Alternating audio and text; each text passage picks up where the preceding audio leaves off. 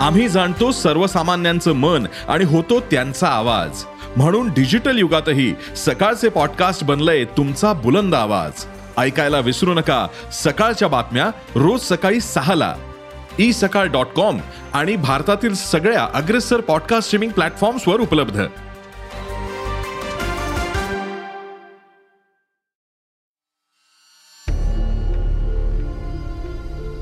नमस्कार. मी प्रसाद देशमुख. आणि आपण ऐकत आहात सरकार नामाचे विशेष पॉडकास्ट राजकारण. मणिपूर किंवा ईशान्येकडील कोणतेही राज्य देशाच्या संदर्भात फार चर्चेत असतात तेव्हा तिथं काहीतरी विपरीत घडलेलं असतं. आता मणिपूर चर्चेत आहे कारण तिथली खतखत तिथून झालेला हिंसाचार आणि सुमारे अठ्ठ्याण्णव लोकांचा बळी दोन समाजातील तणाव दुहीपर्यंत पोहोचल्याचं हे लक्षण आहे. तिथे इतकं टोकाला गेलंय की मैतेय आणि कुकी हे दोन समाज एकमेकांसोबत राहायलाही तयार नाहीत. इतका विकार जिथं पोचला जात होता तिथं तमाम सरकारी यंत्रणा नेमकं काय करत होत्या? देशातील वित्त बातमींवर लक्ष ठेवणारं सर्वज्ञानी नेतृत्व काय करत होतं? हा मुद्दा आहेच. अशा घटनांनंतर राजकारण होणं हे नवं नाही. मुद्दा या हिंसाचारातून मणिपुरात जी उभी फूट पडलीये ती कशी सांधणार? ताज्या वांशिक हिंसाचारानंतर सुमारे पस्तीस हजार लोक बेघर झालेत. आणि त्यांना लष्कराच्या तात्पुरत्या निवाऱ्यात राहावं लागतंय. सत्ताधारी भारतीय जनता पक्षासह सर्वपक्षीय कुकी आमदार यापुढे मैतेई सोबत राहणं अशक्य म्हणून स्वतंत्र प्रशासकीय रचनेची म्हणजेच मणिपुरातून वेगळी व्हायची मागणी करतायत. त्याला भाजपच्या मुख्यमंत्र्यांचा विरोध आहे. पक्ष बदलून मुख्यमंत्री झालेल्या या एन. बिरेन सिंह यांच्यावर दंगलीसाठी दुर्लक्षाचा आक्षेप आहे. या हिंसेनंतर इम्फाळच्या खोऱ्यात मैती आणि डोंगराळ भागात कुकी सापडणं कठीण. इतकी थेट विभागणी झालीये. ती पण वंशिक आधारावर. आणि ज्यांना शोधायचंच आहे त्यांच्यासाठी धार्मिक आधारावर. मणिपूरमधला संघर्ष हा मुळात वांशिक आहे. मात्र अलीकडे त्याला हिंदू मैतेय विरुद्ध ख्रिश्चन कुकी असा संदर्भ दिला जातो. ते समस्या आणखी जटिल बनवणार आहे. देशाचे गृहमंत्री अमित शहा यांनी चार दिवस मणिपूरची राजधानी इम्फाळमध्ये तळ ठोकला होता. त्यांच्या कारकिर्दीत एखाद्या अशांत प्रदेशात इतका काळ थांबण्याची ही पहिलीच वेळ असेल. शहा यांची प्रतिमा तातडीनं निर्णय घेऊन प्रकरणं संपवण्याची आहे. मणिपूरमध्ये मात्र त्यांच्या पुढे आणि मोदी सरकारपुढे वेगळाच पेच उभा राहिला आहे. ईशान्येकडील राज्यांमध्ये कोणताही संघर्ष असंतोष किती काळजीपूर्वक हाताळावा लागतो याचा धडा सरकारला यातून मिळतोय. अशा संघर्षाकडे वेळीच लक्ष देण्याची गरज असते. मणिपूरमध्ये भडका उडाला असताना पंतप्रधान आणि सारे सत्ताधारी कर्नाटकात निवडणुकीचे फड मांडण्यात गुंतले होते. निवडणूक महत्वाची असतेच. मात्र या काळात मणिपूरमधली आग सरकारच्या अजेंड्यावर प्राधान्याची नव्हतीच असं आकलन तिथं तयार झालं. यात राज्य धगधगत असताना कुणी लक्षही देत नाही हे वास्तव पाहणाऱ्यांच्या दृष्टिकोनातून काय चुकलं? म्हणूनच शहा यांनी तिथं तळ ठोकणं ही उशिरा का होईना आवश्यक कृती होती. अर्थातच ईशान्येतील पेच इतक्या सहज संपण्यासारखे नसतात. नागालँडमधील बंडखोरांशी साजरा केलेला करार सात वर्षांनंतरही अजून प्रत्यक्षात येत नाही. हा अनुभवही याच सरकारच्या काळातला. मणिपूरमधील ताजा हिंसाचार व्हायचं तात्कालीन कारण तिथल्या कुकी जमातीच्या लोकांनी काढलेला मोर्चा. हा मोर्चा मैत्री समाजाच्या अनुसूचित जमातीत समावेश व्हावा या मागणीला विरोध करण्यासाठी होता. या मोर्चाच्या वेळी झालेल्या झटापटीतून दोन समाजात अक्षरशः रणकंदन माजलं. जे आवरायला लष्कराला पाचारण करावं लागलं आणि दिसता क्षणी गोळ्या घालण्याचे आदेश देऊनही हा हिंसाचार नियंत्रणात येत नव्हता. शहा यांच्या आवाहनानंतर एकशे सत्तेचाळीस जणांनी हत्यारं समर्पित केल्याच्या बातम्या आल्या. नंतरही शेकड्यात हत्यारं जमा करण्यात आली. म्हणजेच मोठ्या प्रमाणात हत्यारबंद गट तिथे अस्तित्वात आहेत. हे असे गट सरकारच्या नजरेपासून दूर कसे राहू शकतात? असा प्रश्न उभा करणारच आहेत. मणिपूरमध्ये मैतेय कुकी नागा आणि मिझो हे प्रामुख वंशिक गट आहेत. यातील मैतेय आणि कुकी यांच्यात थेट संघर्ष सुरू आहेत. या राज्यात मैतेय समाजाची लोकसंख्या निम्म्याहून अधिक आहे. तसंच त्या राजकारणावर घट्ट पकड आहे. मैतेय खेरीज आदिवासी म्हणून समजलं जाणाऱ्या अन्य समूहांना अपवादानच मंत्रिमंडळात स्थान मिळत आलंय. ईशान्येकडील राज्यात साधारणतः केंद्रात सत्तेत असणाऱ्यांच्याच बाजूचा कल असतो. किंवा केंद्राच्या तुलनेत अफाट ताकद तिथल्या सत्ताधारी पक्षाला या छोट्या राज्यातील नेत्यांना सहजपणे हवं तसं वळवू शकते. हे यापूर्वीच्या केंद्रातील राजवटींच्या काळात घडत आलंय. अगदी तसंच ते भाजपाच्या काळातही सुरू आहे. भाजपच्या काळातील फरक इतकाच की विरोध नावापुरताही राहू नये असे प्रयत्न होत राहिले. साहजिकच. मणिपूर येथील हिंसेसारख्या घटनांचं खापर फोडायलाही विरोधक मिळत नाही इतका उद्रेक होतो. हे अपयश स्पष्टपणे तिथल्या भाजप सरकारचं आणि केंद्राचंही आहे. आत्ताच्या संघर्षाचं कारण मैत्रींनी केलेली अनुसूचित जमातीत समावेशाची मागणी आणि तिला कुकींचा असलेला विरोध हेच आहे. मात्र खोऱ्यातील मैतेई आणि डोंगराळ भागातील कुकी यांच्या तणावाला दीर्घ इतिहासही आहे. कुकी आणि नागा मिळून सुमारे चाळीस टक्के लोकसंख्या मणिपुरात आहेत. कुकी समाजाचा समावेश अनुसूचित जमातीमध्ये आहे. हे आरक्षण शिक्षणात नोकरीत संधी देत असल्यानं मैतेई समाजाचं म्हणणं आम्ही तितकेच मागास आहोत तर आम्हाला का मिळू नये? असं आहे. कोणत्याही समूहाला आपल्याला मिळालेल्या आरक्षणात नवा वाटेकरी नको असतो. तसंच ते मणिपुरात आहे. कुकींना आपल्या आरक्षणात मैतेईचा वाटा मान्य नाही. मैतेई तुलनेत पुढारलेले आहेत. राज्यात राजकारणावर त्यांचं वर्चस्व आहे. पोलीस नागरी सेवातही याच समाजाचं सर्वाधिक प्रतिनिधित्व आहे. तेव्हा त्यांना आरक्षण कशासाठी? हा कुकींचा युक्तिवाद. तसंच मैत्री हे सामाजिकदृष्ट्या वरच्या स्तरातले मानले जातात. इतर आदिवासींशी त्यांची वागणूक तशीच राहिलेली असताना आता त्यांना खालच्या सामाजिक स्तरातील मानला जाणाऱ्या जमातीत आरक्षण कशाला हवं? असा सवाल कुकींमधील बुद्धिवादी विचारतात. या मुद्द्यावरून दोन्ही समाजात सर्व पातळीवर दरी पडलीये. राज्यात डोंगरी प्रदेशात कुकींचा वरचष्मा आहे. तर खोऱ्यात मैतेईंचं प्राबल्य आहे. या दोन्ही समाजातील संघर्षाचा परिणाम असा की इम्फाळ खोऱ्यातून भागातून कुकी जवळपास हद्दपार झालेत. मणिपूरमध्ये वांशिक तणाव हे अगदी नव प्रकरण नाही.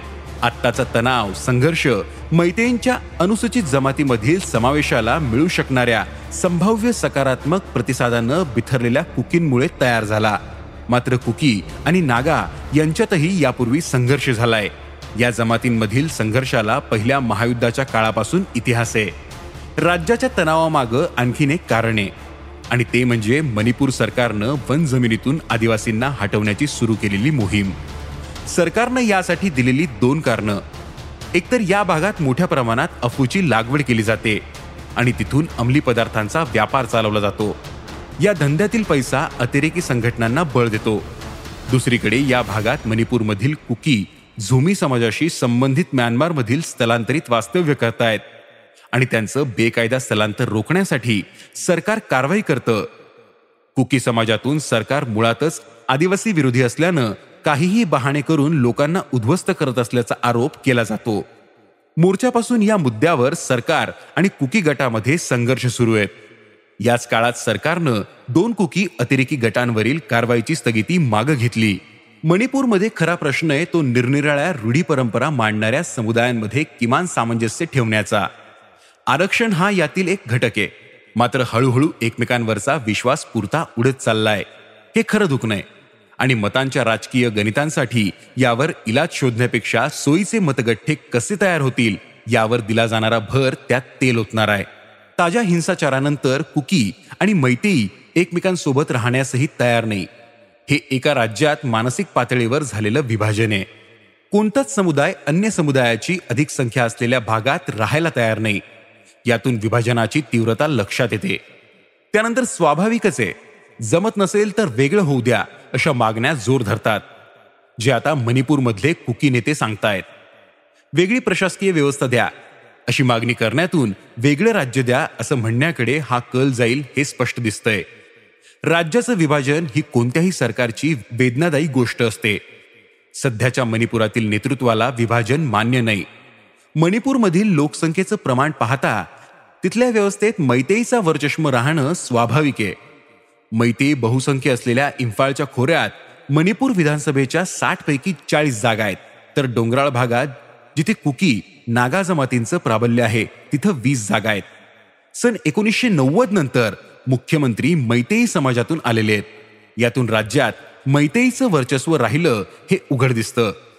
दुसरीकडे शेती करण्यासारखं क्षेत्र मैते बहुल असलेल्या इम्फाळच्या खोऱ्यात केवळ दहा टक्क्यांच्या आसपास आहे. तर डोंगराळ भागात ते नव्वद टक्के. यातून मैतेसाठी नाराजीचं आणखीन एक कारण म्हणजे त्यांना डोंगराळ भागात जमिनी घ्यायला जवळपास बंदी आहे. म्हणजे जमीन घेण्यासाठी परवाना लागतो तो बहुधा मिळण्याची शक्यता नसते. मात्र कुकी नागा यांना इम्फाळच्या खोऱ्यात जमीन घेता येऊ शकते.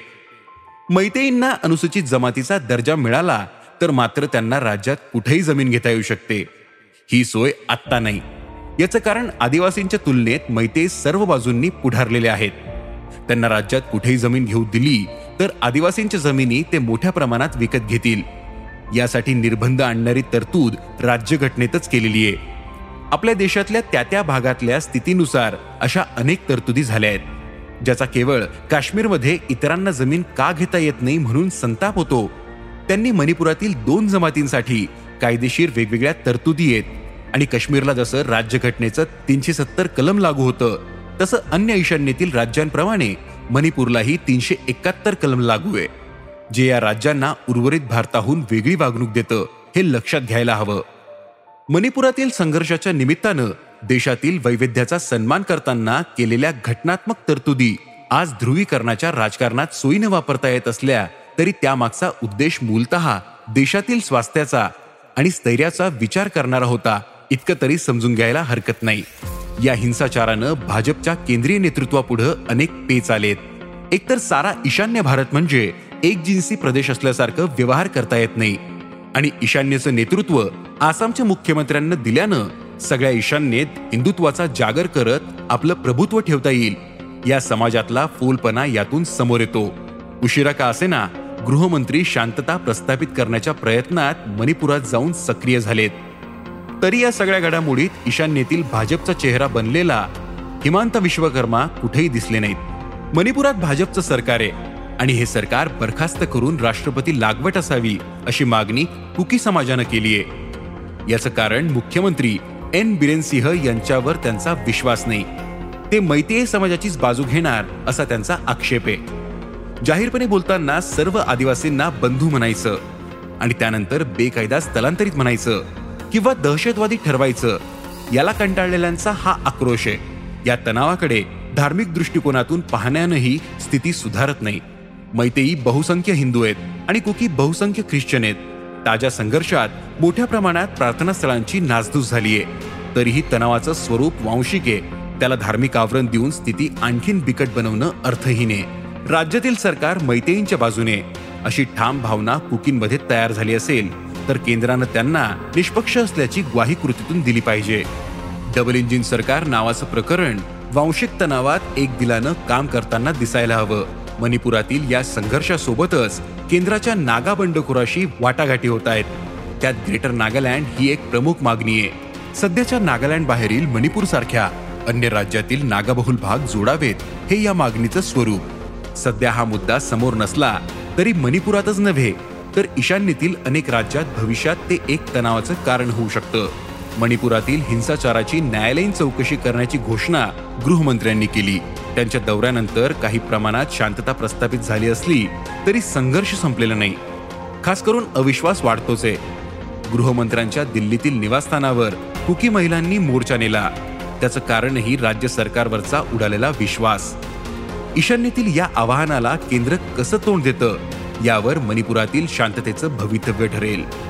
धन्यवाद.